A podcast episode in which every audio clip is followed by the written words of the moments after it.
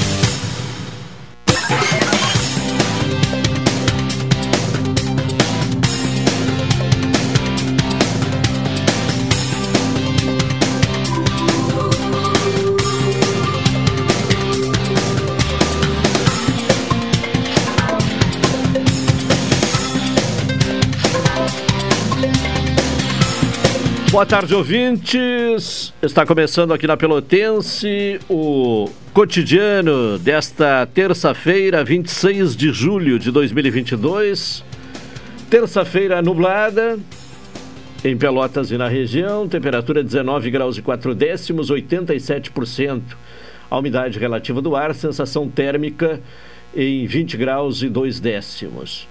De acordo com os dados do Laboratório de Agrometeorologia da Embrapa, 16 graus e 3 décimos foi a mínima de hoje, lá na madrugada, e a máxima aí por volta dos 19 graus é a temperatura registrada até o momento, numa uh, terça-feira que até havia previsão né, de, de céu parcialmente nublado, mas o sol não apareceu ainda. Né? O que se tem é um ou que esteve uma manhã nublada e um começo de tarde da mesma forma. Elivelton Santos está na parte técnica, Tony Alves na central de gravações, a produção do programa de Carol Quincoses, a direção executiva da Rádio Pelotense é de Luciana Marcos, direção geral de Paulo Luiz Goss. O cotidiano tem um oferecimento de saúde do povo, com a promoção Relâmpago Dia dos Pais. Faça como eu, adquira um plano aposentado com 50% de desconto. Atendimento em todas as especialidades médicas, exames eletro e check-up gratuitos. Pronto atendimento e internação no Hospital da Santa Casa, com tabela de desconto. Ligue agora para o Saúde do Povo, 33 25 0800 ou 33 25 0303. Saúde do Povo. Eu tenho. E você tem? NET HD TV com Now, ligue 21 23 46 23 ou vá na loja na rua 15 de novembro 657 e assine já, consulte condições de aquisição. As melhores ofertas da estação você encontra no Supermercado Guanabara. Expresso Embaixador, aproximando as pessoas de verdade. Café 35 Off Store, na Avenida República do Líbano 286 em Pelotas, telefone 30 28 35 35. Doutora Maria Gorete Zago, médica do trabalho, consultório na rua Marechal Deodoro, número 800, sala 401, telefones para contato 32 25 55 54, 30 25 20 59, 81 14 100. Sicredi, gente que coopera, cresce. O ouvinte pode participar aqui do cotidiano com envio de mensagem para o WhatsApp da Pelotense, que é o 984 311 620. 1238. Vamos ver se há possibilidade já do contato com o Centro de Pesquisas e Previsões Meteorológicas da Universidade Federal de Pelotas. Vamos ver se conseguimos aí ouvir a Vladair Oliveira com a previsão do tempo para hoje e também para os próximos dias.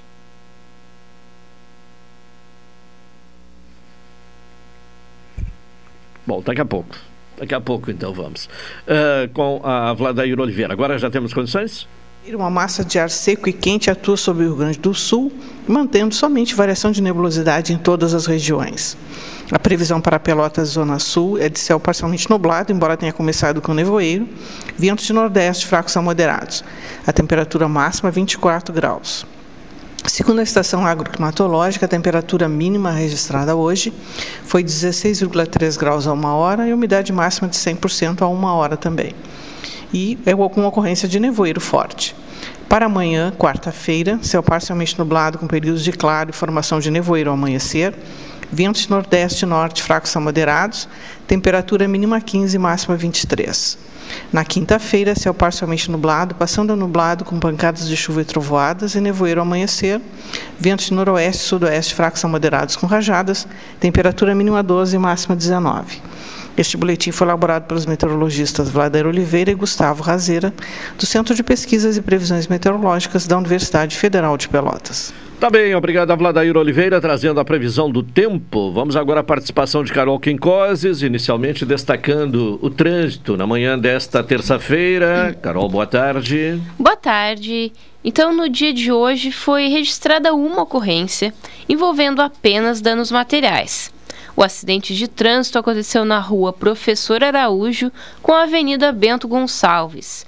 Também não há bloqueios ou desvios na cidade de hoje. Tá bem, trânsito tranquilo então na manhã de hoje. Há pouco eu falei que o sol não aparecia, não havia aparecido, pois agora ele para me contrariar apareceu, né? Ou para me atender apareceu. Carol, uh, estamos ainda no inverno, né? E, e, é tempo, né, das pessoas participarem da campanha do agasalho, né? E a, e a, resposta esse ano eu creio que seja positiva, de acordo com dados aí da prefeitura. E vamos agora aprofundar esta questão. Uh, tivemos aí o, a, doação, né, de mais de 31 peças, 31 mil peças. Uh, já foram arrecadadas pela prefeitura na campanha deste ano, Carol. Então a Aquecipel atingiu a marca de 31.800 peças recebidas. Assim que chegam à prefeitura, a Secretaria de Assistência Social as encaminha quem espera. Famílias em vulnerabilidade, pessoas em situação de rua e crianças, adolescentes e idosos que vivem nos 10 abrigos do município. Não há problemas em serem agasalhos usados, mas a atenção dos doadores deve estar na qualidade do que for entregue pois peças sem condições de uso, como roupas rasgadas, sujas, meias e calçados sem o par, não podem ser aproveitados. Para doar, basta se dirigir a um dos 17 pontos de arrecadação. Além disso, a equipe pode buscar as doações caso não haja, possibilidade de doador levar. Para solicitar a retirada, é necessário entrar em contato pelo telefone 533309 3600. Bom, a doação é daquilo que você não usa, mas que outras pessoas podem usar, né? Exato. Que tenham condição de uso, né? Bom, a prefeitura está promovendo evento para testagem rápida do ISTS. Até esclareça aí, né, Carol? Uh, o que, que, é exatamente o IS, ISTS? Né? Sim, a, a, Prefeitura de Pelotas promove amanhã um evento para testagem rápida de ISTs, ou seja, infecções sexualmente transmissíveis. É, ISTs, né? Porque o, o outro S ali é do, do, do plural, né? Ah, sim. É, é, é, então tá certo. Portanto, ISTs são infecções sexualmente transmissíveis. A atividade é desenvolvida pela Secretaria Municipal de Saúde e integra as ações referentes ao Julho Amarelo, mês destinado ao combate e conscientização contra as hepatites virais. Os testes serão realizados no Centro de Referência de Assistência Social Fragata, localizado na Avenida Duque de Caxias, 734, das 13 às 17 horas. O movimento Julho Amarelo foi instituído no Brasil em 2019 e tem como finalidade reforçar a vigilância, prevenção e controle das hepatites virais. Na programação do município, além das testagens de ISTs, será distribuído material informativo com orientações referentes à prevenção, ao combate e ao tratamento dos diferentes tipos da doença. Durante todo o ano, a população pode procurar as unidades básicas de saúde e o centro de especialidades para a realização dos testes capazes de identificar as hepatites B e C, além da sífilis e do HIV, e também receber as vacinas disponíveis contra as doenças. Então, uh, ISTs, né? É, a, as infecções sexualmente transmissíveis e há este evento aí promovendo testagem rápida. Né? Vamos agora à participação do Juliano. Juliano Silva e as informações policiais aqui no cotidiano. Alô, Juliano, boa tarde. Fala, Claudinei, boa tarde, boa tarde, ouvintes Pelotense, nossa emissora da Metade Sul, rádio Todo Mundo Ouve. Estamos ainda colhendo maiores informações, Caldenei Livelto ouvintes, de um acidente que aconteceu é, na entrada do município de Canguçu. Estamos ainda em contato com a Polícia Rodoviária Federal. Mas olha, Caldenei, duas ocorrências chamaram a atenção, três, melhor dizendo, nas últimas horas em Pelotas. Duas delas assaltos. É, um homem estava próximo ao presídio regional de Pelotas ontem, por volta das 20 horas, chegando em casa depois de mais de uma jornada de trabalho. Foi surpreendido por dois criminosos armados chegaram em uma moto, anunciaram o assalto levaram da vítima documentação, carteira com dinheiro e telefone celular. Outro assalto aconteceu hoje pela manhã, por volta de 7h30. Uma mulher aguardava o ônibus na rua principal do Arco-Íris quando foi surpreendida por dois rapazes. Chegaram a pé, não viu arma, segundo ela, mas anunciaram o assalto levaram da vítima a bolsa com documentação, as chaves da casa dela, as chaves também do trabalho. Fugiram a pé pela rua principal. E olha, Caldenei, ele veio ao teu ouvintes. O, a cobrança de uma dívida de cinco reais o caro, hein, Caldenei. Um homem de 60 anos de idade, lá do Sítio Floresta, ontem à noite foi em um bar realizar a, a cobrança de cinco reais. O devedor ressaltou que não tinha o dinheiro. Houve um princípio de discussão com o cobrador e o devedor. Quando o cobrador foi sair do estabelecimento, Caldanei, surgiram, segundo ele, dois seguranças particulares, agrediram ele com socos pontapés. Ele ficou com uma lesão na cabeça grave lesão pelo corpo e também pelos braços. Teve que ser socorrido pelo SAMU. Permanece ainda em observação. Caldenei, ele veio ao teu ouvinte. Quer dizer, o cara não tinha cinco pila para pagar, mas estava. Estava uh, com segurança. Com segurança, né? Estava bem protegido por seguranças, né? Que coisa. A... Uma briga, pessoa agredida por cinco reais, né? Que coisa. É. E para fechar as informações, Caldenei, seguem ainda uh, os crimes pelas redes sociais. Um homem de 34 anos de idade teve que pagar mil reais em dinheiro para uma mulher, depositou esse dinheiro. Segundo ele, depois de cerca de duas semanas atrás, ele conheceu uma menina, uma mulher, segundo ele, uma mulher, pelas redes sociais. Conversa vai, conversa vem. Trocou fotos íntimas, Caldenei, com esta mulher. Quando ele trocou fotos íntimas, passando alguns dias, a mulher bloqueou ele nas redes sociais. Passando também alguns dias, esta mulher entrou em contato com ele, afirmando que era menor de idade. E se ele não pagasse mil reais em dinheiro, ela iria postar as fotos íntimas dele nas redes sociais. É, esse, esse, tipo de crime tem se repetido, né? E até quadrilhas especializadas, né? Muitas vezes. É. Nesse primeiro momento, Caldenei, ela, ele se negou a realizar o depósito.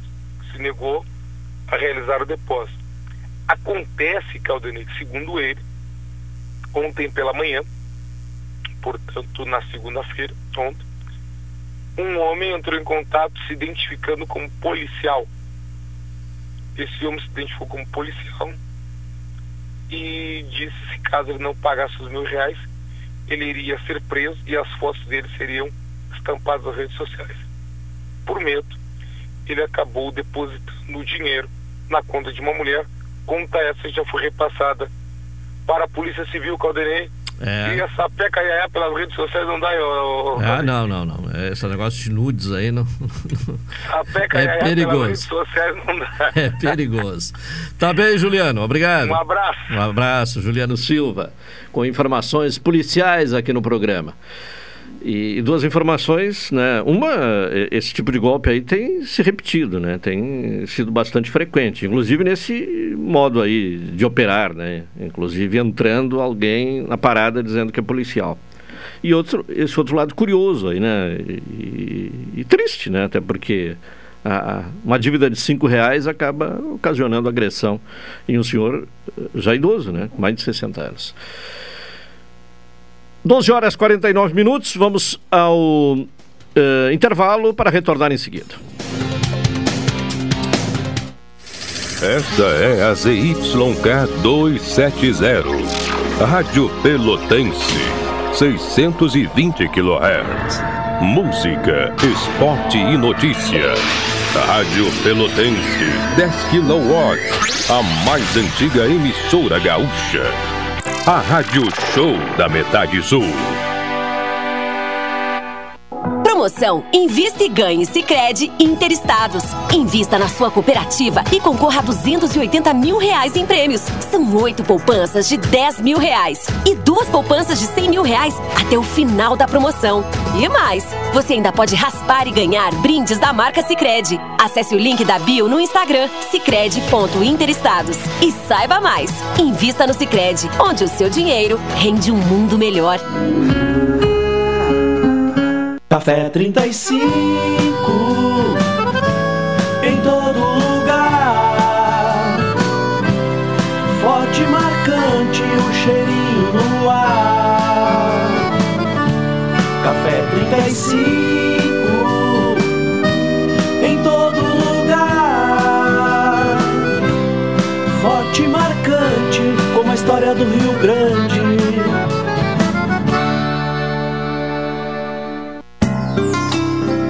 Doutora Maria Goretti, médica do trabalho, realiza exames de admissão, demissão, mudança de função, retorno ao trabalho e laudo PCMSO, Programa de Controle Médico de Saúde Ocupacional.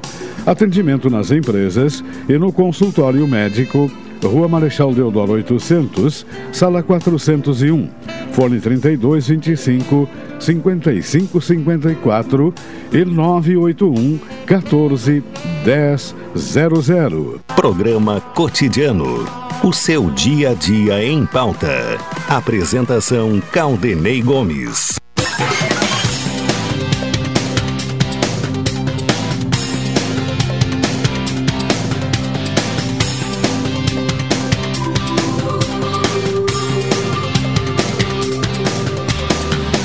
12 horas e 51 minutos, estamos de volta com o cotidiano aqui na Pelotense.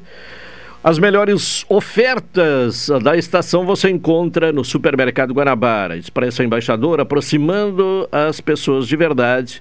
E Café 35 Coffee Store, na Avenida República do Líbano, 286 em Pelotas. Telefone 30 28 35 35. Nesta terça-feira, né, agora quando são 12 horas e 52 minutos, é hora de ouvir o comentário de Hilton Lousada.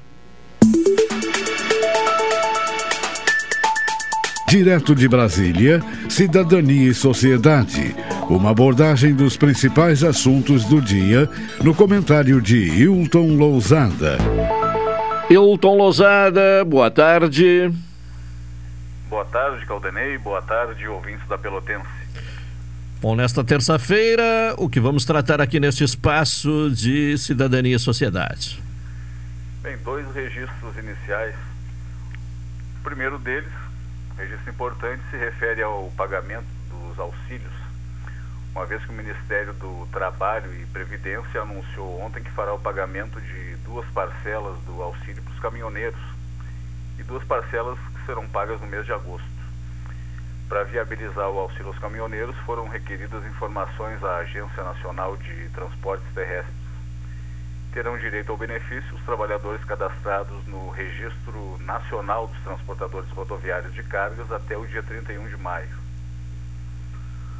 Um segundo registro, um outro registro importante, na semana seguinte ao tensionamento entre as instituições, principalmente em relação ao contínuo processo de ataque ao processo eleitoral e às urnas eletrônicas, inclusive com o convite de embaixadores ao Palácio da Alvorada, diz respeito ao fato de que diversas organizações se manifestaram em favor do processo eleitoral e das urnas eletrônicas. De forma quase unânime, as mais variadas associações manifestaram suas preocupações com discursos desse tipo. Ontem, banqueiros e empresários assinaram a chamada Carta às Brasileiras e aos Brasileiros em Defesa do Estado Democrático de Direito. O manifesto, organizado pela Faculdade de Direito da Universidade de São Paulo e que contou com o apoio de entidades da sociedade civil, defende o processo eletrônico de votação e critica os ataques infundados às eleições. Segundo o professor Floriano de Azevedo Marques Neto, diretor da Faculdade de Direito da USP, o ato não foi convocado por partidos ou por políticos e teve por finalidade a defesa de princípios democráticos.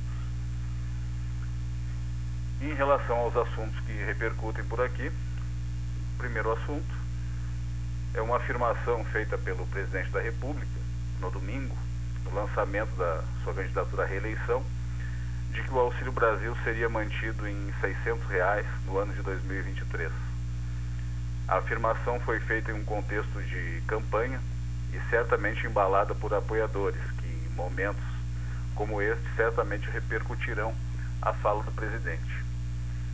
E essa afirmação foi colocada em dúvida já no dia de ontem, no dia seguinte à fala do presidente, pelo secretário do Tesouro e Orçamento do Ministério da Economia, Esteves Colnago. E segundo ele, não haverá espaço fiscal para que essa eventual medida de manutenção dos 600 reais ocorra no próximo ano. A estimativa inicial é de que seriam necessários algo entre 50 e 60 bilhões de reais apenas para manter em 600 reais o auxílio. Para que essa medida venha a ser tomada, seriam necessários vários cortes no orçamento, principalmente nas chamadas despesas não obrigatórias. Para viabilizar isso, seriam necessários os cortes no orçamento e que tais cortes estivessem previstos na lei orçamentária anual. Ocorre que o projeto de lei orçamentária anual está em fase final de elaboração e deverá ser apresentado no final de agosto. Não há, até o momento, e não havia até o momento da declaração do presidente da República e candidato à reeleição, nenhum estudo ou intenção de fazer cortes nas chamadas despesas não obrigatórias ou discricionárias.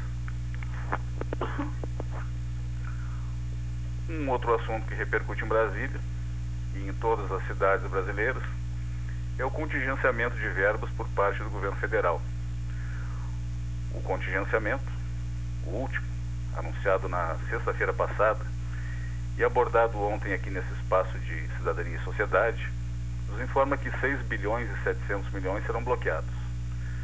Essa informação veio na sequência do anúncio de um novo recorde da arrecadação de tributos federais. Os cortes, segundo o governo federal, devem-se à necessidade de cumprimento do teto de gastos. Essa motivação é, no mínimo, questionável, pois o conjunto de medidas com impacto financeiro nas contas da União extrapola o teto de gastos. Não, não extrapolam, poderia ser dito também. A afirmação que não extrapola encontra amparo no fato de que determinadas medidas, que incluem vultosos gastos, na casa das dezenas de bilhões de reais, foram autorizadas extrateto. Juridicamente, elas encontram amparo e podem ser situadas fora do teto. Ocorre que, do ponto de vista orçamentário, tais despesas não têm fonte de recursos definidas. E é aí que reside o problema. Implantou-se o teto solar de gastos. O fato de dizer que determinada verba, destinada a determinado programa ou conjunto de programas, não fere o teto de gastos, é apenas uma meia-verdade. E é uma meia-verdade falando com muito boa vontade.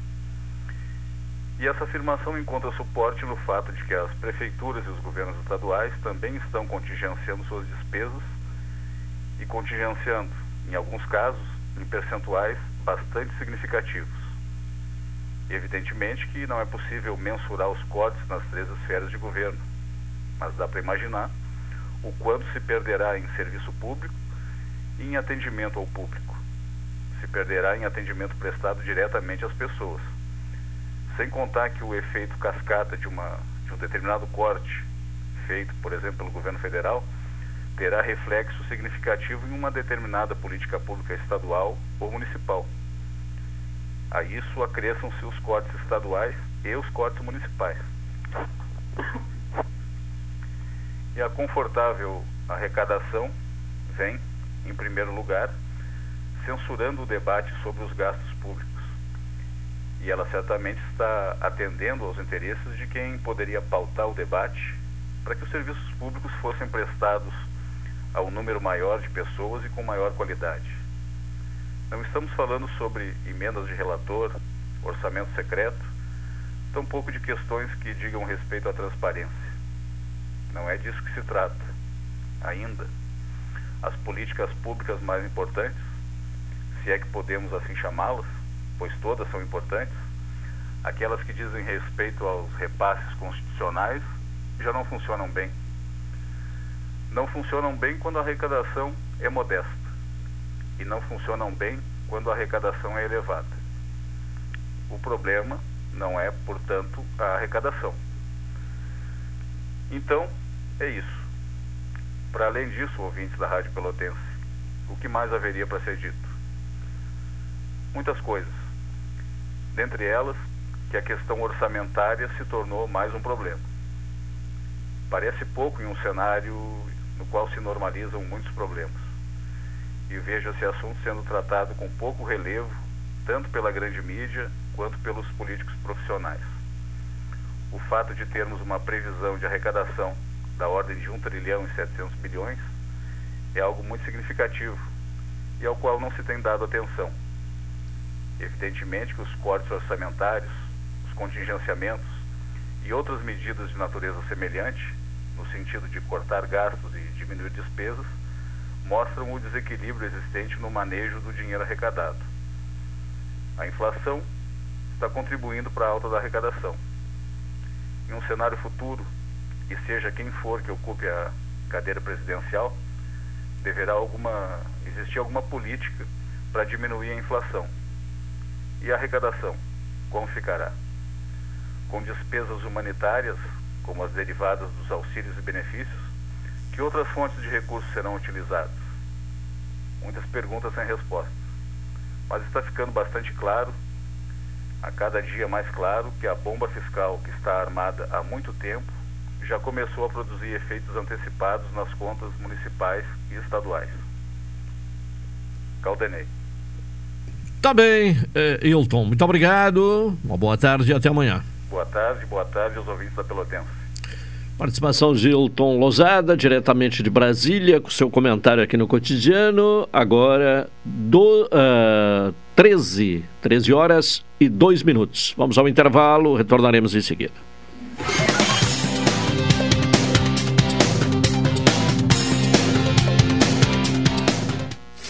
Esta é a ZYK 270, Rádio Pelotense, 620 kHz. Música, esporte e notícia. Rádio Pelotense, 10 kW, a mais antiga emissora gaúcha. A Rádio Show da Metade Sul.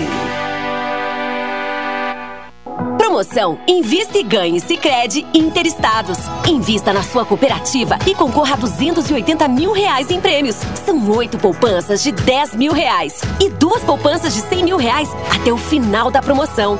E mais, você ainda pode raspar e ganhar brindes da marca Sicredi. Acesse o link da bio no Instagram sicredi.interestados e saiba mais. Invista no Sicredi, onde o seu dinheiro rende um mundo melhor. Café 35 em todo lugar. Forte, marcante, o cheirinho no ar. 95 em todo lugar. Forte marcante como a história do Rio Grande.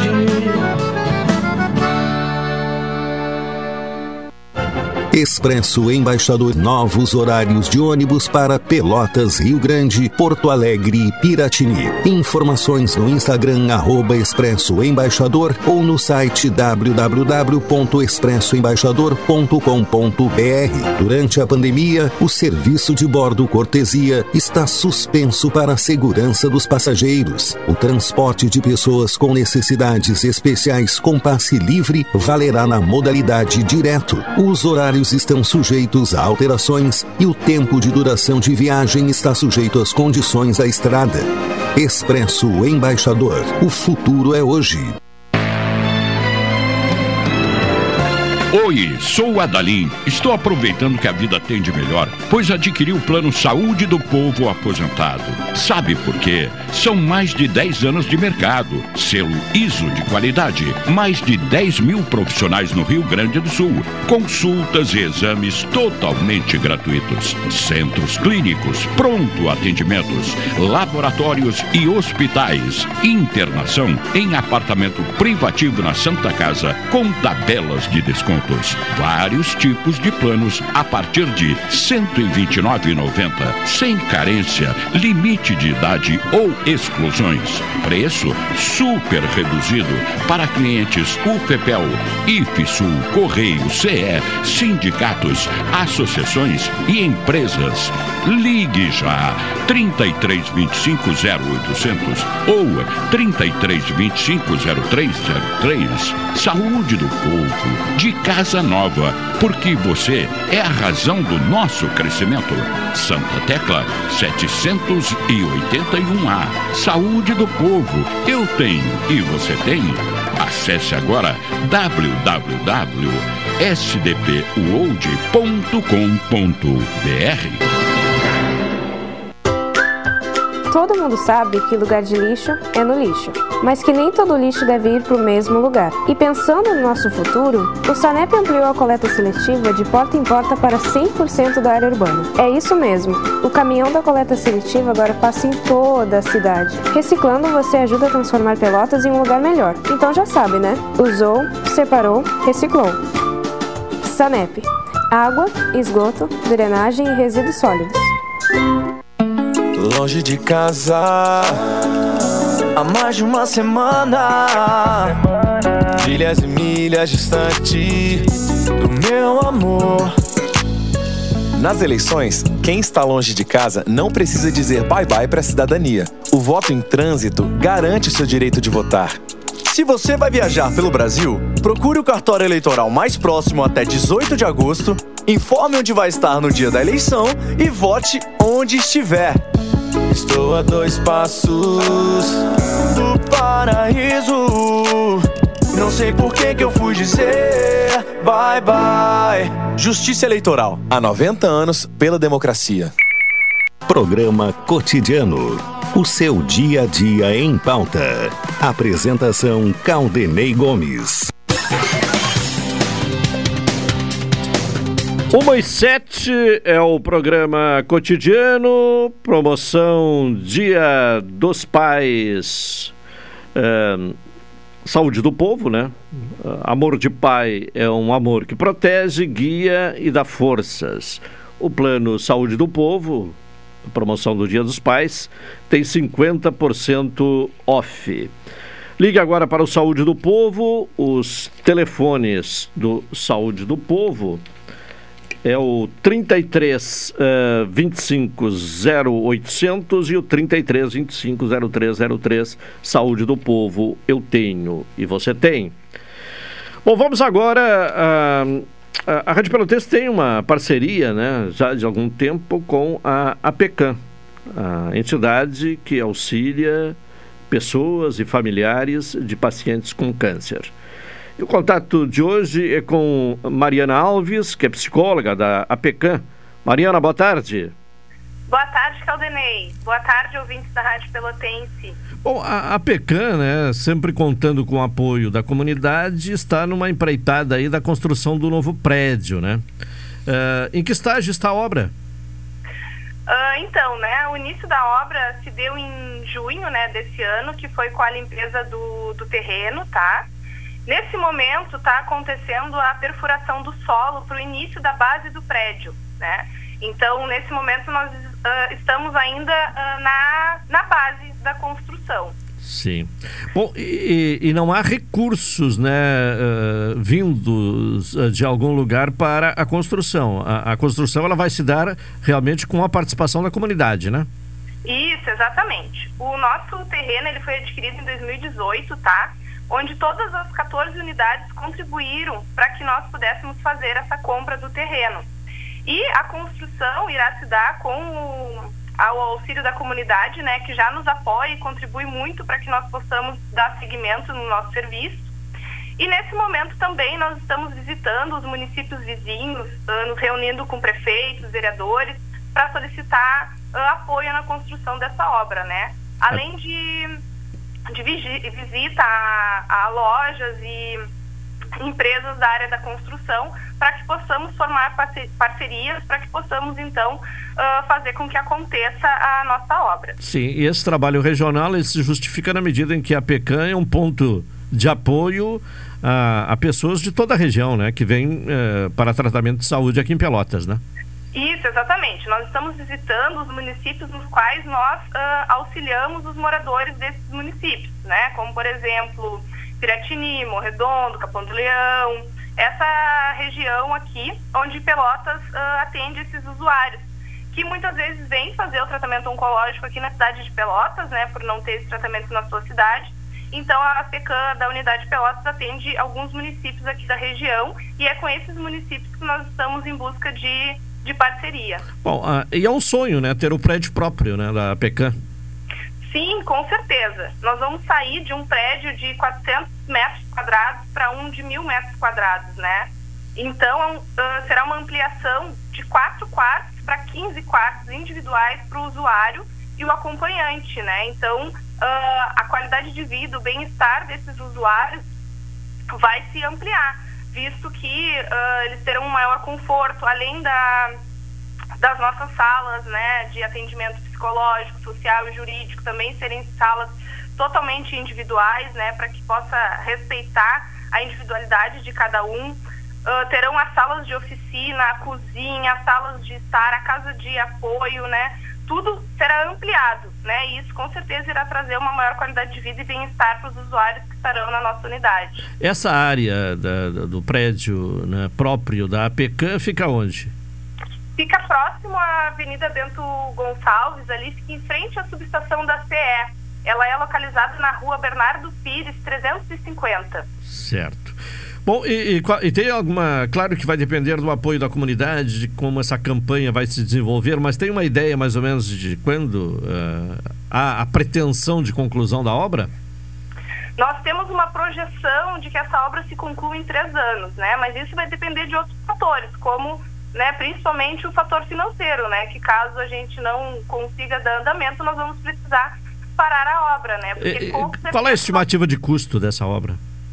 Então, nós não temos uma estimativa de custo total, porque isso depende muito, né? Nessa primeira etapa, nós temos uma estimativa de em torno de 500 mil reais, tá? Mas isso depende muito de como serão as nossas parcerias, né, com as empresas, com os municípios e o auxílio da comunidade, além da suba do valor do material, que a gente Sim. não tem esse controle a longo prazo, né? É, começa a demorar a, a, execução da obra, vai aumentando o material e a, e a projeção estimativa financeira vai sendo é, desfeita, né? Tem, tem, que ser atualizada, né?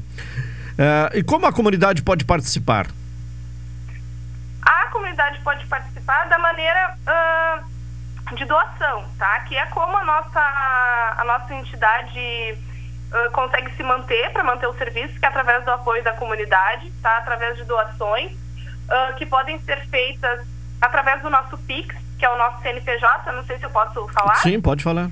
Tá bem, o nosso PIX é o 07 280 658 0002 24. Esse é o Pix da nossa instituição, é nosso CNPJ. Qualquer quantia, né? Às vezes as pessoas uh, acreditam que precisam doar um valor maior, né? Mas qualquer quantia, um real, dois reais, quinze reais, vão fazer toda a diferença, né? Para que nós possamos dar continuidade ao nosso serviço e na construção da nossa obra. Certo. Bom, e quem tiver uh, alguma ou teve dificuldade de anotar aí o CNPJ da APECAM, fazer o contato com a própria APECAM. E aí qual é o telefone? O nosso telefone é o 3026 2965. Ele é telefone e ele é também o WhatsApp. 3026 3026, repita aí, por favor. 3026 2965. 2965. Bem, uh, Mariana, aproveitando a oportunidade, uh, a, a, sua formação e, e trabalho na Pecana, na, na, sua especialidade, que é a psicologia, que tipo de, de atendimento psicológico, que tipo de apoio psicológico é dado aos pacientes e familiares que buscam né, apoio na APECAM? Uhum. Então, o primeiro contato do, do usuário aqui na PECAN né, e do familiar é, com, é na, na, no serviço social, onde é feito o seu cadastro, tá? Após esse cadastro, então, existe o acolhimento psicológico, que é quando eu faço uma entrevista inicial com o usuário, ou na impossibilidade dele poder comparecer até a unidade, né, às vezes por limitações físicas, uh, pode ser feito com um familiar. Nesse acolhimento é feita então essa entrevista inicial, onde eu uh, realizo uma, uma entrevista, né, onde colho algumas informações a respeito de rede de apoio, né, estratégias de enfrentamento no momento do adoecimento, questões relacionadas a, a, a religião, fé, tudo isso que a gente pode ir colhendo para perceber como esse usuário está uh, em relação ao seu adoecimento, né? quais as estratégias de enfrentamento que ele possui, quais os recursos que ele tem para poder lidar com o adoecimento. E nesse sentido, então, se faz a, tendo a necessidade né, de um apoio psicológico, desse apoio profissional, aí então a gente combina né, os atendimentos para que sejam semanais ou quinzenais por um determinado período, para que se possa dar esse apoio psicológico para o usuário ou para familiares, porque em alguns casos uh, os familiares acabam são mais vulneráveis emocionalmente do que o próprio usuário, né? Então é. a gente também oferece esse serviço. E é uma Além... doença que causa impacto, né? Sim, a, aos certeza. familiares, ao próprio paciente, né? Então é com fundamental certeza. esse apoio, né? Sim, o impacto do diagnóstico, né? Ele vai se reverberar durante todo o tratamento. Então, a maneira como esse acolhimento é realizado já no início, ele vai fazer a diferença também na, no tratamento, né, na, na qualidade de vida e tudo mais. Além disso, nós temos também o grupo de apoio da psicologia, que ele é destinado aos usuários cadastrados e aos usuários uh, cadastrados que ficam na nossa casa de apoio. É um grupo que acontece na segunda-feira, às 14 horas, e que se destina a esse fortalecimento de vínculo, a troca de ideias, né, para que se possa também uh, fazer essa manutenção na, no meio social dos usuários né, e na qualidade de vida mental. Sim. Tá bem, quero agradecer a Mariana Aires, psicóloga da APECAM. Muito obrigado e uma boa tarde. Muito obrigado, Caldenei. Muito obrigado, ouvintes da Rádio Pelotense. Tá certo. Uh, a Mariana Aires falando então sobre este projeto né, de, de construção do novo prédio da APECAM, que vai depender fundamentalmente do apoio da comunidade, das empresas, das prefeituras aqui da região, para que essa obra uh, possa ter andamento e ser concluída né, eh, e o prazo previsto aí é de três anos para que eh, essa obra né, da, do prédio próprio da PECAM esteja eh, concluída. Doutora Maria Gorete Zago, médica do trabalho, consultório na rua Marechal Deodoro, número 800, sala 401, telefones para contato 32 25 55 54, 30 25 20 50 e 981 14 10 00. Sicredi, onde o seu dinheiro rende um mundo melhor. Bom, desde ontem, Carol, uh, uh, estão sendo emitidas né, as novas uh, carteiras né, de identidade. Mas antes, antes, eu tenho um outro contato aí. Você aguarda, né? Daqui a pouco então você fala aí sobre o novo modelo de RG, né, de RGs, né? O novo modelo de carteiras de identidade. Mas antes nós temos um contato com Francisca Jesus, que é representante da Associação de Pós-Graduados da Universidade Federal de Pelotas. Francisca, boa tarde. Boa tarde. Bom, tem é, havido seguidamente cortes no orçamento da União, né, o é, contingenciamento de, de, de, recursos, né, e impactando principalmente a área da educação, com a redução no orçamento das universidades. E isso, naturalmente, que diminui os, os, os valores aplicados em auxílio estudantil, uh, bolsas de pesquisas, projetos acadêmicos. Até que ponto, uh, no seu entender, uh, esta redução de, de, recursos destinados à área da educação, especialmente às universidades, tem impactado no perfil dos estudantes?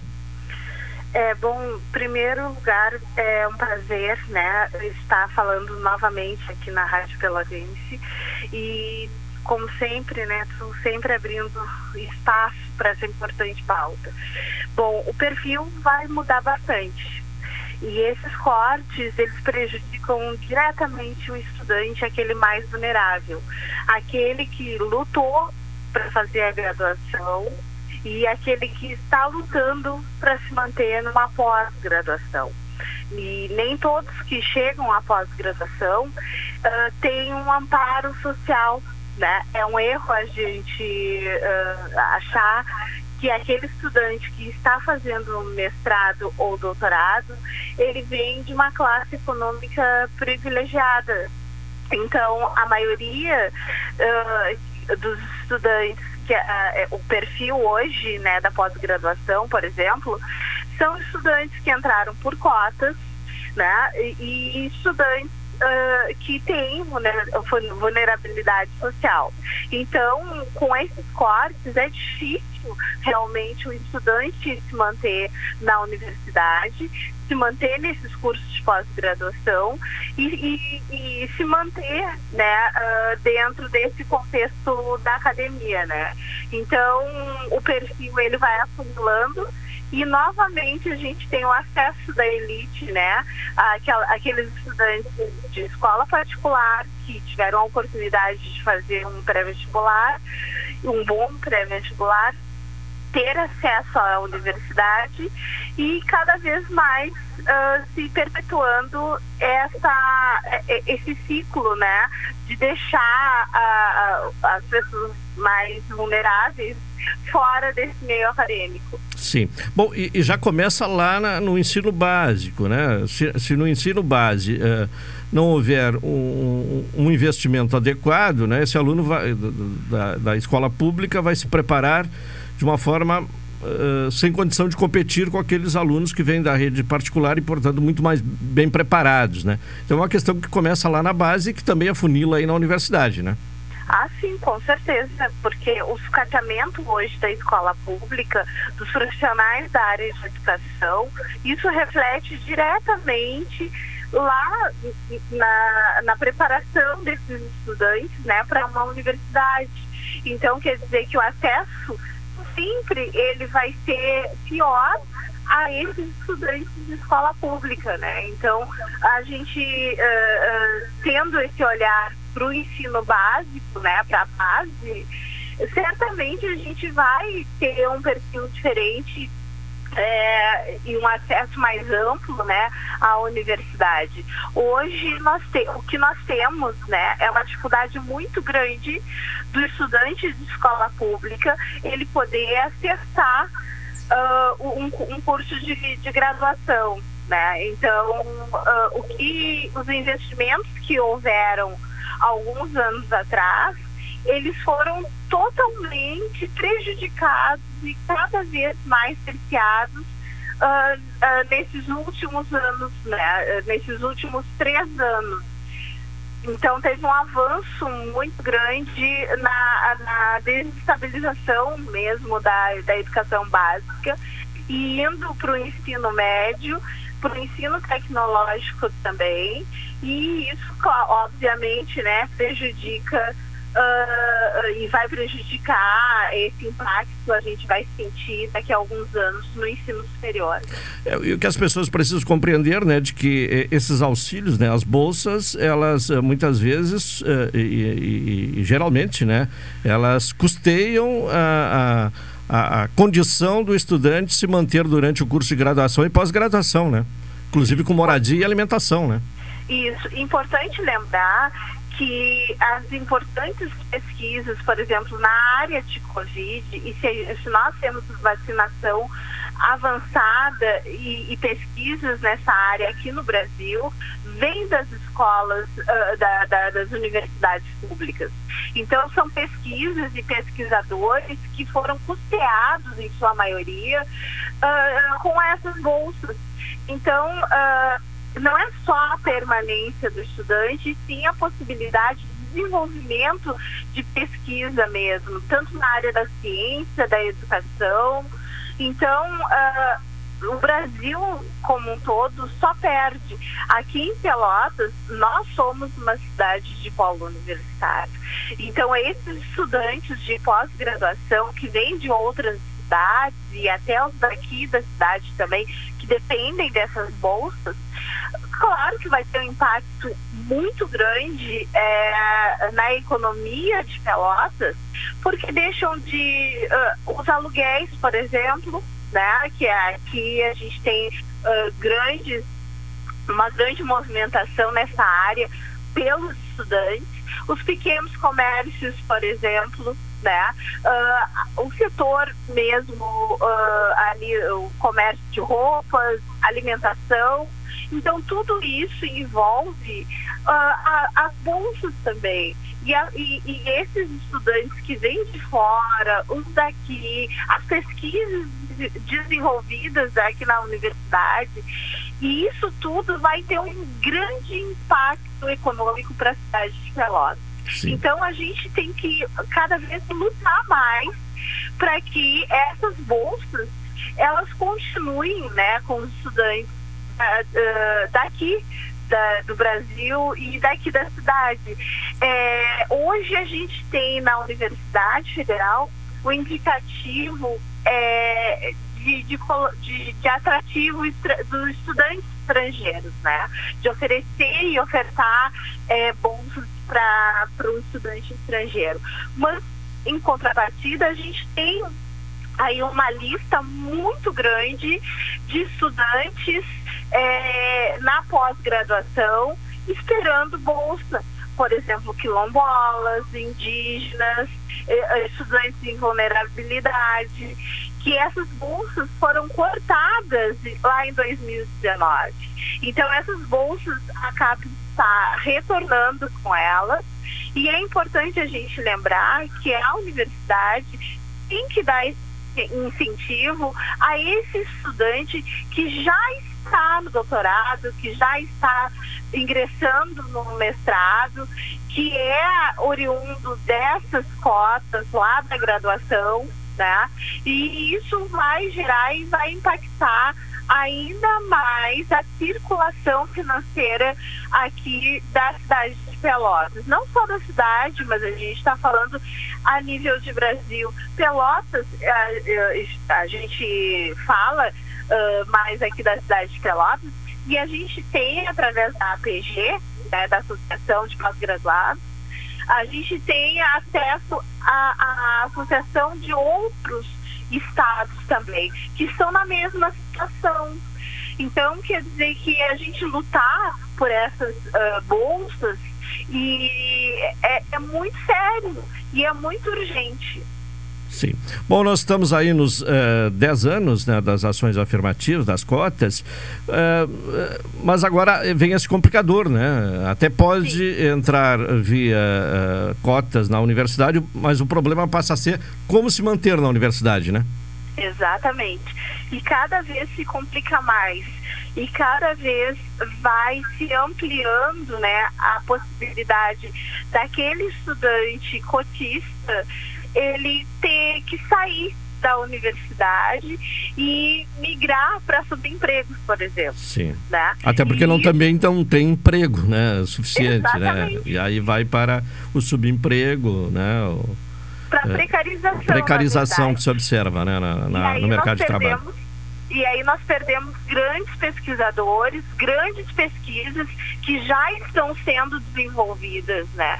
Então esse estudante não vai poder permanecer, as suas pesquisas serão interrompidas e a população, de, mo de modo geral, é a que vai perder e vai sentir esse impacto na saúde, como já falei, na educação e em outras áreas também. Certo. Francisca Jesus, representante da Associação de Pós-Graduados da Universidade Federal de Pelotas. Muito obrigado. Muito obrigada pelo espaço. A Associação de Pós-Graduados está aberta também à comunidade. Se quisermos conhecer aos estudantes da Universidade Federal, uh, podem entrar também em contato com o DCE. Nós estamos nas redes sociais nos procure e a gente vai, vai esclarecer na medida do possível, quem tiver dúvidas e quiser conhecer um pouquinho mais a nossa associação. Tá certo. Muito obrigado e uma boa tarde. Obrigada, boa tarde. Tá bem, aí falando então sobre os impactos uh, da redução do orçamento das universidades, especialmente do corte de recursos para pesquisas, bolsas e auxílio estudantil. Bom, havia anunciado antes da entrevista com a Francisca Jesus a Carol para falar sobre o novo modelo de RG que começa a ser emitido no Rio Grande do Sul. Aliás, começa, começa hoje, né? Exatamente hoje, terça-feira. A emissão da carteira de identidade nacional, o novo modelo de carteira de identidade no Brasil, começará nesta terça-feira e o primeiro estado a emitir o chamado novo RG será o Rio Grande do Sul. Em seguida, devem disponibilizar o documento os estados de Acre, Goiás, Minas Gerais e Paraná além do Distrito Federal. Ainda não há previsão de emissão nos demais estados. Nesse primeiro momento, a carteira de identidade estará disponível somente para quem estiver fazendo a primeira via e apresentar o número do CPF. Cidadãos que não possuírem ou estiverem com as informações incorretas no CPF poderão optar entre confeccionar a carteira de identidade no modelo antigo ou também regularizar a situação para solicitar o documento posteriormente. O objetivo é unificar o número do documento em todas as unidades da federação por meio do CPF como registro geral, único e válido para todo o país. O documento também deve ser aceito como documento em viagens para países do Mercosul, já que segue o padrão internacional. Bom, amanhã vamos ter mais informações né, sobre uh, o, o, novo modelo né, de RG, de Registro Geral, ou Carteira de Identidade. Já está agendada uma entrevista para amanhã com Flávia Viana Ferreira, que é diretora substituta do Departamento de Identificação do IGP, Instituto Geral de Perícias do Estado do Rio Grande do Sul. Então amanhã vamos trazer mais informações sobre quem deve, quem não deve, enfim, como vai ser neste primeiro momento a, a troca do modelo da carteira de identidade. 1h31, vamos ao intervalo, retornaremos na sequência.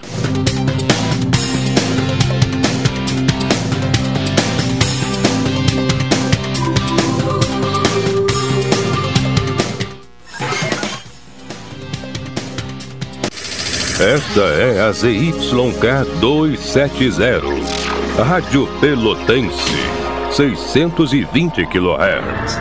Música, esporte e notícia. Rádio Pelotense, 10 kW, a mais antiga emissora gaúcha. A Rádio Show da Metade Sul.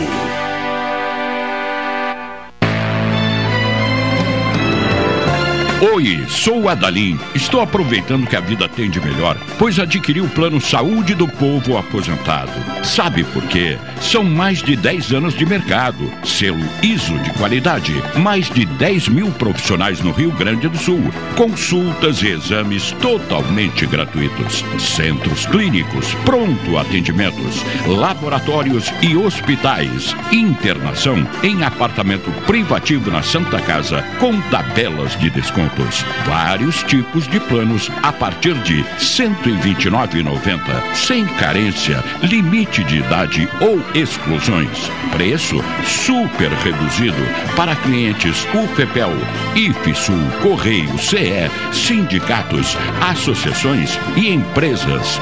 Ligue já 3325 0800 ou 3325 0303.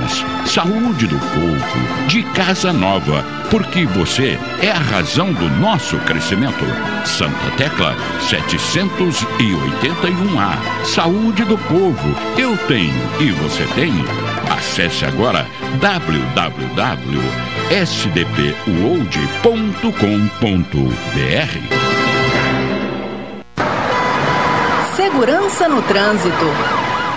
A faixa de pedestre existe para evitar acidentes, garantir a proteção de quem atravessa e ainda manter o trânsito organizado. Muitas vantagens em algo tão simples. Respeite as regras do trânsito, proteja a sua vida e a de todos nós. Uma parceria. Rádio Senado. Apoio Rádio Pelotense 620 AM. Todo mundo ouve.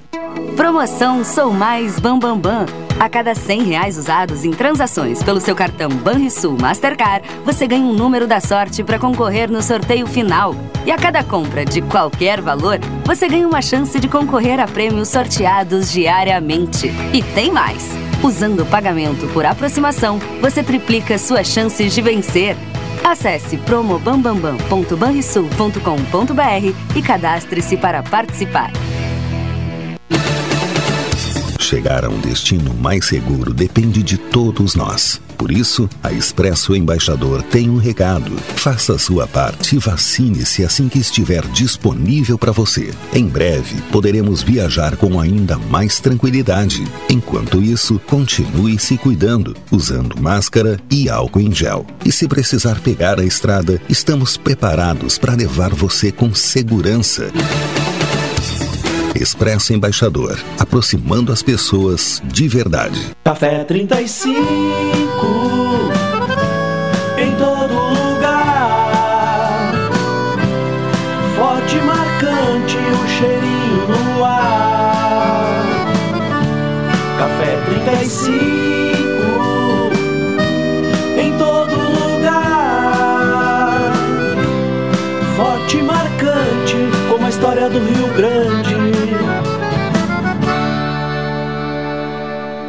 Pessoas com deficiência enfrentam obstáculos todo dia, mas perto da vontade de votar, todos eles ficam pequenos. Se você tem alguma deficiência física ou mobilidade reduzida, procure um cartório eleitoral mais próximo, transfira seu local de votação até 18 de agosto para uma sessão com acessibilidade. Exerça seu direito ao voto e seja gigante nas eleições 2022. Justiça Eleitoral. Há 90 anos pela democracia. Promoção Invista e Ganhe Sicredi Interestados. Invista na sua cooperativa e concorra a 280 mil reais em prêmios. São oito poupanças de 10 mil reais e duas poupanças de 100 mil reais até o final da promoção. E mais, você ainda pode raspar e ganhar brindes da marca Sicredi. Acesse o link da bio no Instagram sicredi.interestados e saiba mais. Invista no Sicredi, onde o seu dinheiro rende um mundo melhor. Programa Cotidiano. O seu dia a dia em pauta. Apresentação Caldenei Gomes.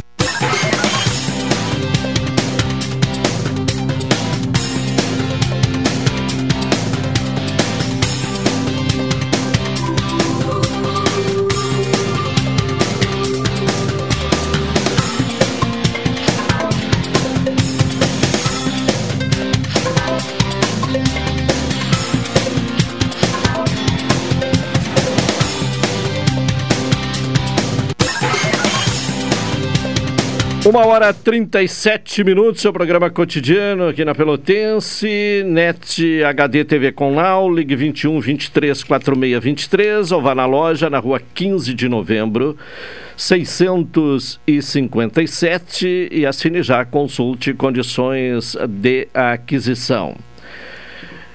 Expresso Embaixador, é, Expresso Embaixador, aproximando as pessoas de verdade. As melhores ofertas da estação você encontra no Supermercado Guanabara. Vamos já uh, falar de outro tema. Semana passada, né, uh, houve a apresentação por parte do uh, IBGE de dados do levantamento sistemático da produção agrícola no município. Vamos saber um pouco mais o que, que esses dados apresentam, ouvindo o técnico do IBGE, aqui em Pelotas, Eduardo Peixoto. Eduardo, boa tarde. Boa tarde, como vai? Tudo bem? Tudo. Bom, esse levantamento, de que forma é feito? Ele é feito periodicamente? De que maneira ele é realizado? Ele é realizado uma vez a cada dois meses, aqui no, em Pelotas e em alguns municípios aqui da Zona Sul. Né, nós, a, a, gente realiza encontro aí com as principais entidades da área, né, a EMATE, a Secretaria de Agricultura dos municípios, e fazemos um levantamento aí da, da uma estimativa, né, em primeiro, primeiro lugar, e depois um acompanhamento dessa estimativa para ver se, se esses dados são confirmados né, ao longo das safras. E quais são os principais dados uh, apresentados neste último levantamento que foi apresentado semana passada? Bom, nós levantamos a área plantada, né, e a produtividade, são os dois principais dados, né, e se houve alguma ocorrência, como afetando a produtividade, como seca, ocorrência de chuva, geada, né, esses são os principais dados levantados. Sim. E qual a, a, produção mais representativa, assim, em termos de área cultivada? Bom, no caso de Pelotas, assim como na maior parte dos municípios aqui, é a soja, né? É, normalmente é a que ocupa a maior, maior área da, da produção do município a soja, o fumo também tem, tem e no caso exclusivo de Pelotas o pêssego também, né? Sim. Em primeiro lugar vem a soja. Sim, sim. Na maioria dos municípios a soja, em um ou outro município que a gente tem ali na mais próximo de Jaguarão, Rio Grande, o arroz, né? Mas de uma sim. forma geral é a soja. Certo. E isso tem mudado ou, ou, ou, já nas pesquisas dos últimos anos tem apresentado este quadro aí? Soja em primeiro lugar, arroz em alguns municípios aparecendo na primeira colocação, mas aqui em Pelotas a soja. Outros municípios como Canguçu tem a, a, a produção de fumo bastante significativa, né? Sim, é. Mas, mas é. não tem se alterado esse quadro? Não, não. A tendência é, é, o aumento da plantação da soja, né? Por conta do, do, do, do valor do, do do alto valor agregado, né? Porque é um produto valorizado, né? Com baixo custo, né? E tem se apresentado resistente aí às secas, né? Ao longo dos anos, né? Com esses melhoramentos tecnológicos do grão e tudo. Então existe uma tendência do aumento na produção da soja. Sim. Bom, em termos de produção, falamos aí de área uh, cultivada, né? De produção, o que é que se tem uh, de, a partir desse levantamento sistemático? É, no município de Pelotas, é, a área plantada fica em torno de 25 mil hectares. Esse ano teve uma queda na produção por conta da seca, mas ainda assim. Isso de soja, 25? Soja, isso, Sim. são 25 mil hectares mais ou menos. Essa área permaneceu é, constante. No ano passado foi a mesma coisa. Uh, no ano passado a gente teve uma produtividade de 60 sacas por hectare, não é? E esse ano houve uma, uma, uma redução aí para 47 sacas por conta da seca, mas ainda assim acima do estimado. Nós tínhamos estimado uma quebra de safra maior. Né? Então a soja se mostrou resistente, mesmo quando se achava que, que iria se produzir menos esse ano. Sim. Em relação ao arroz, o que, é que o senhor pode nos falar? O arroz manteve, a seca não afetou muito, porque a safra é um pouco antes da soja, né? A seca foi mais no meio ali do primeiro semestre.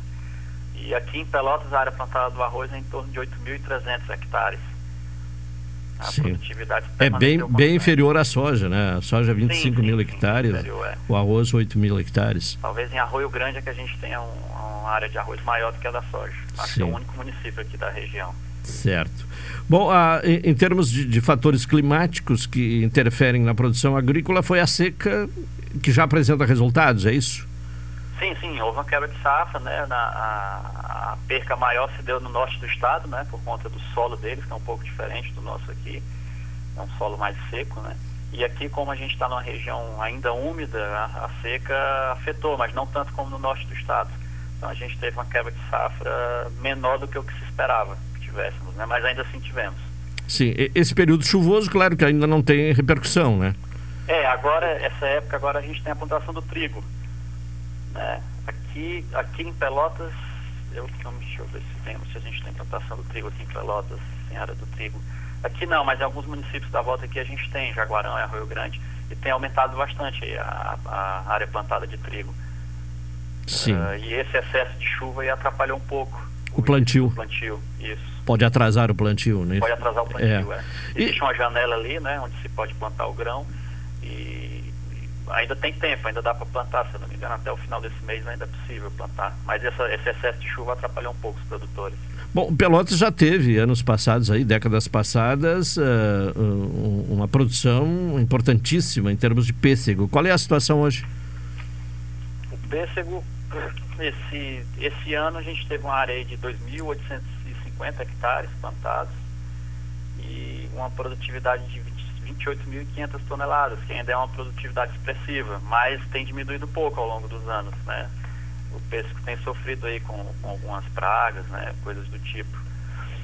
Certo. Bom, e esse uh, trabalho, esse levantamento, esses dados, uh, qual a importância, de que forma eles uh, são utilizados?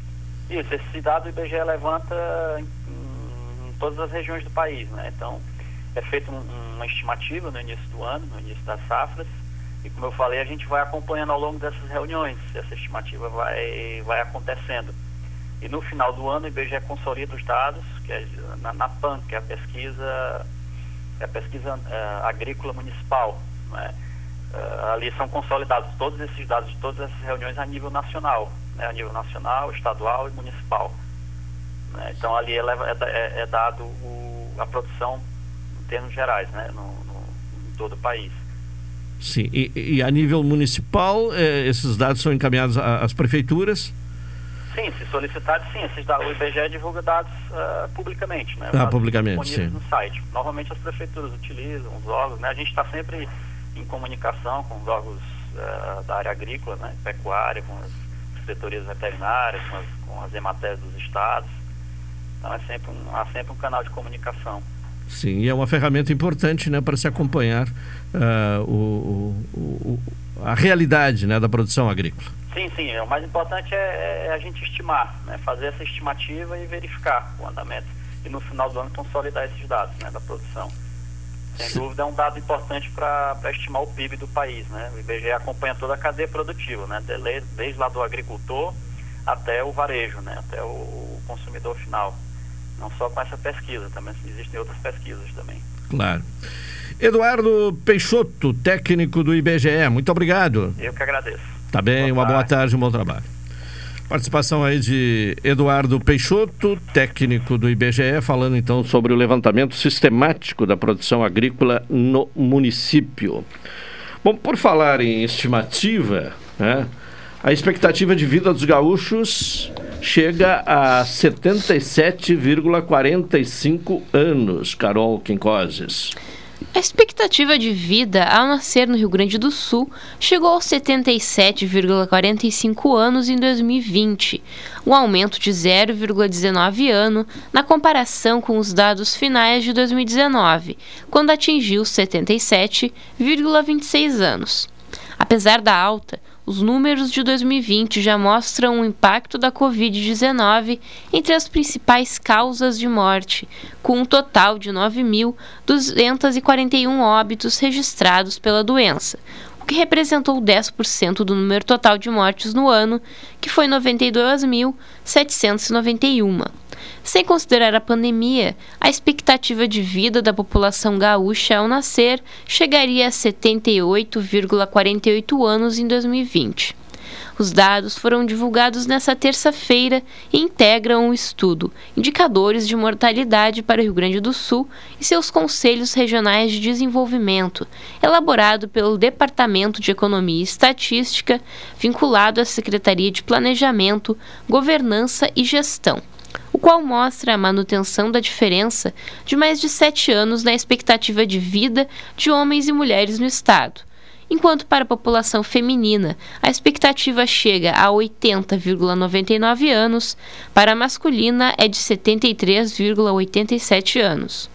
Entre as principais causas de morte no Rio Grande do Sul em 2020, as doenças do aparelho circulatório continuam em primeiro lugar, com 22,7%, seguidas de câncer, com 20,7%. As doenças infecciosas e parasitárias, categoria na qual se inclui a Covid, saltaram do nono lugar em 2019 para o terceiro no ranking de 2020, com 13,5%, com as doenças do aparelho respiratório na quarta posição. A população masculina registra maior número de mortes em relação às mulheres, entre as quatro principais causas. Portanto, aí dados importantes, né, dados uh, uh, bastante apropriados, inclusive, para análise, né, já com repercussão da, da Covid. Né? Se a estimativa era de 7,48 anos, a, a, estimativa de vida, a expectativa de vida, uh, caiu um pouco, né? para 77,45 anos, já por conta da Covid e o agravamento de outras doenças né, que não foram devidamente acompanhadas durante a pandemia. 1 e 48 vamos ao intervalo, na sequência retornaremos.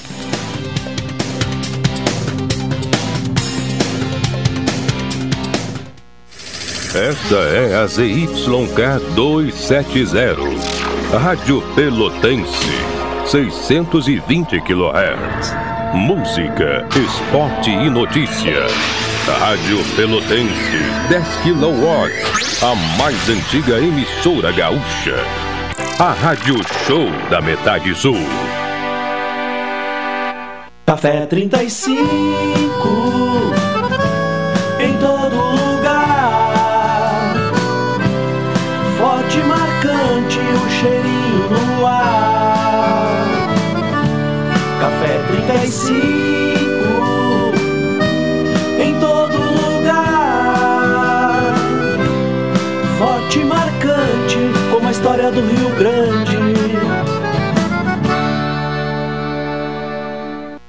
Promoção Invista e Ganhe Sicredi Interestados. Invista na sua cooperativa e concorra a 280 mil reais em prêmios. São oito poupanças de 10 mil reais e duas poupanças de 100 mil reais até o final da promoção.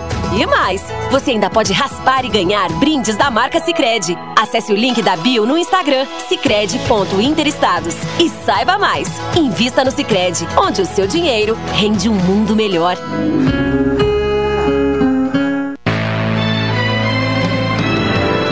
Oi, sou o Adalim. Estou aproveitando que a vida tem de melhor, pois adquiri o plano Saúde do Povo Aposentado.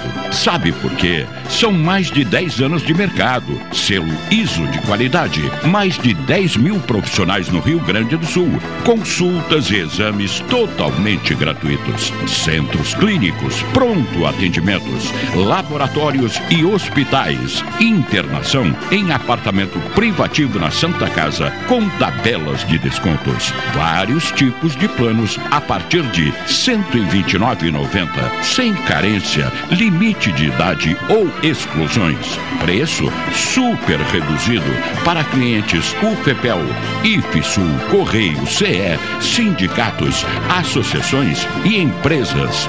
Ligue já 3325 0800 ou 3325 0303. Saúde do povo, de casa nova, porque você é a razão do nosso crescimento. Santa Tecla 781A. Saúde do povo. Eu tenho e você tem. Acesse agora www.sdpuold.com.br. Doutora Maria Goretti, médica do trabalho, realiza exames de admissão, demissão, mudança de função, retorno ao trabalho e laudo PCMSO, Programa de Controle Médico de Saúde Ocupacional. Atendimento nas empresas e no consultório médico Rua Marechal Deodoro 800, Sala 401, Fone 3225 5554 e 981 14 1000. Programa Cotidiano. O seu dia a dia em pauta. Apresentação Caldenei Gomes.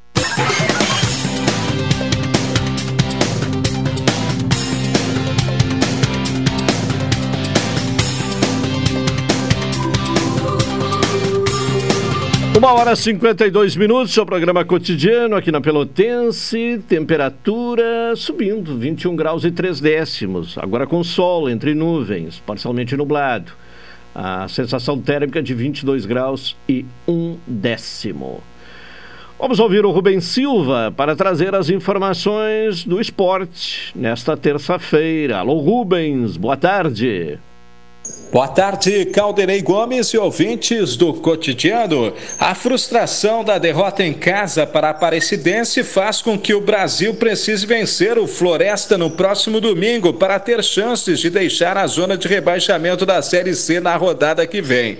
É verdade que a esperança do torcedor sofreu um forte baque após o revés, mesmo com o Bento Freitas lotado por 8 mil pessoas. Ainda assim, a matemática é possível evitar o segundo rebaixamento em dois anos. O último triunfo do Chavante, longe de Pelotas, aconteceu em 19 de março de 2021, 2 a 1 sobre o São José pelo Gauchão, exatos 494 dias atrás.